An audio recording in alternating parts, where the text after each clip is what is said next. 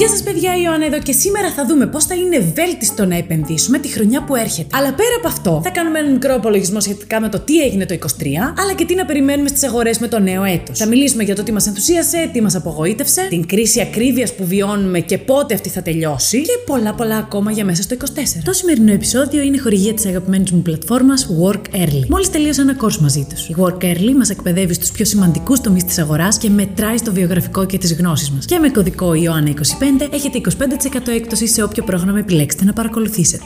Παιδιά, τα βίντεο μου σκοπό έχουν να ψυχαγωγήσουν ή να ενημερώσουν. Δεν είναι επενδυτική συμβουλή, είμαι ερασιτέχνη επενδύτρια, επενδύω μόνο τα δικά μου χρήματα, δεν είμαι πιστοποιημένη. Ποτέ, ποτέ δεν παίρνουμε οικονομικές συμβουλές από το YouTube. Μόνο εμπιστευόμαστε τους ειδικούς και τις ειδικές. Και πάντα κάνουμε και την προσωπική μας έρευνα πριν επενδύσουμε σε οποιοδήποτε project ή σε οποιαδήποτε πλατφόρμα. Στο πρώτο λοιπόν κομμάτι του σημερινού βίντεο θα πούμε μερικά πράγματα για το έτος που αφήνουμε πίσω. Τι μας έφερε το 23. Πολύ μεγάλο πληθωρισμό και ακρίβεια είναι η απάντηση. Αυτή είναι η πορεία του πληθωρισμού στην Ελλάδα για το 23.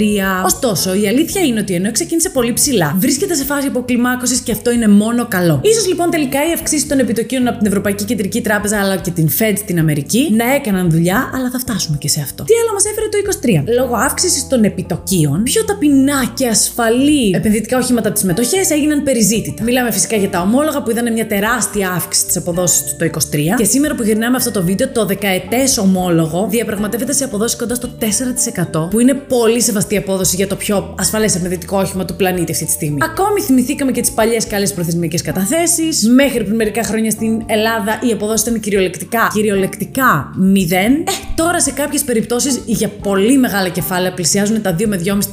Άλλο πράγμα που συνέβη το 23 ήταν η ανάκαμψη των κρύπτο. Το bitcoin από τις 15.500 πήγε στις 40.000 μέσα σε ένα χρόνο. Θα συνεχίσει την ξέφρενη πορεία του μετά το 125 συν που έκανε μέσα στο 23. Ποιος μπορεί να ξέρει; Πάντως, μετά τη δύσκολη κατάσταση που έχει διαμορφωθεί στα ανταλλακτήρια, με τους δύο πρώοι διευθύνοντες τη FTX και τη Binance, αντιμέτωπους με κακουργήματα και φυλακίσεις, είναι δύσκολο να εμπιστευτούμε όχι το ίδιο το asset, αλλά τους ανθρώπους που το διαχειρίζονται. Φυσικά, με ένα cold wallet αυτά όλα λύνονται και περιορίζουμε το ρίσκο του ανταλλακτηρίου. Άλλο πράγμα που είδαμε παραδόξως είναι η πορεία του real estate. Ναι, καταλαβαίνω ότι η Ελλάδα βγαίνει από μια μεγάλη κρίση δεκαετίας και, αλλά το 23 με τα επιτόκια να αυξάνονται και το δανεισμό να γίνεται ακριβότερος, οι τιμές στο real estate εκτοξεύτηκαν και όσοι και όσες από εμάς είχαμε τοποθετήσει εκεί τα χρήματά μας τα είδαμε να αυξάνονται. Ακόμα ένα γεγονός που συνέβη μέσα στο 23 ήταν η πολύ καλή πορεία του Αμερικανικού χρηματιστηρίου. Συν 21% παιδιά μέσα στο έτος SP 500, αντίστοιχη επίδοση για τον δείκτη Russell 3000 που αντικατοπτρίζει ολόκληρη την Αμερικανική αγορά, ενώ μόνο ο τεχνολογικός Nasdaq είχε μια αρνητική κίνηση στο μείον 10%, κυρίως λόγω ελλείψεων στην αγορά ημιαγωγών και στις διαταραχές της εφοδιαστικής αλυσίδας που συνεχίζουν να βασανίζουν τις εταιρείες τεχνολογίας μετά τον COVID. Πάμε όμως τώρα να δούμε τι μπορούμε να περιμένουμε το 24 και πώς μπορούμε να κερδίσουμε αυτό με μικρά βήματα. Η πρώτη γενική εικόνα για το 24 είναι ότι θα αποτελέσει τον πρώτο χρόνο επιστροφής στην κανονικότητα αναφορικά με πληθωρισμό και επιτόκια. Γιατί στην κανονικότητα εμείς δεν ξέρω πότε θα επιστρέψουμε. Α μην μπλέκουμε την πορεία του χρηματιστηρίου, παιδιά, με την ζωή μας, γιατί η ζωή μας παραμένει πάρα πολύ δύσκολη λόγω ακρίβειας και μη ελέγχων γενικά. Αλλά τουλάχιστον αν μπορούμε από εδώ να έρθουμε εδώ και να βγάλουμε και χρήματα από το χρηματιστήριο, κάτι είναι και αυτό, ειδικά όταν τα βγάζουμε αφορολόγητα, ε. dgrw.eu. Είναι το ETF που αγαπάω εγώ και μπορείτε να το δείτε στο δημόσιο χαρτοφυλάκιό μου πώς επενδύω για να επενδύω αφορολόγητα. Ο λόγος όμως ότι βλέπουμε ότι το 24 θα πάει καλά είναι πως έτσι κι αλλιώς ξεκινάμε έναν πολύ μικρό πληθωρισμό κοντά στο 3% στην Αμερική, ο οποίος είναι αρκετά κοντά στο φυσιολογικό, γιατί αντίστοιχα πέρυσι ήμασταν πολύ κοντά σε διψήφιο νούμερο. Τι συμβαίνει όμως όταν τα επιτόκια αρχίζουν να πέφτουν, ο δανεισμός γίνεται πιο εύκολος για τις επιχειρήσεις και αυτό τους δίνει όθηση να μεγαλώσουν και να αναπτυχθούν. Αυτό φυσικά μεταφράζεται και σε ανάπτυξη της αγοράς στο χρηματιστήριο. Οι εταιρείες βρίσκουν φθηνό χρήμα, το δανείζονται, επενδύουν, οι μετοχές τους ανεβαίνουν και εμείς οι επενδυτές και οι επενδύτριες κερδίζουμε.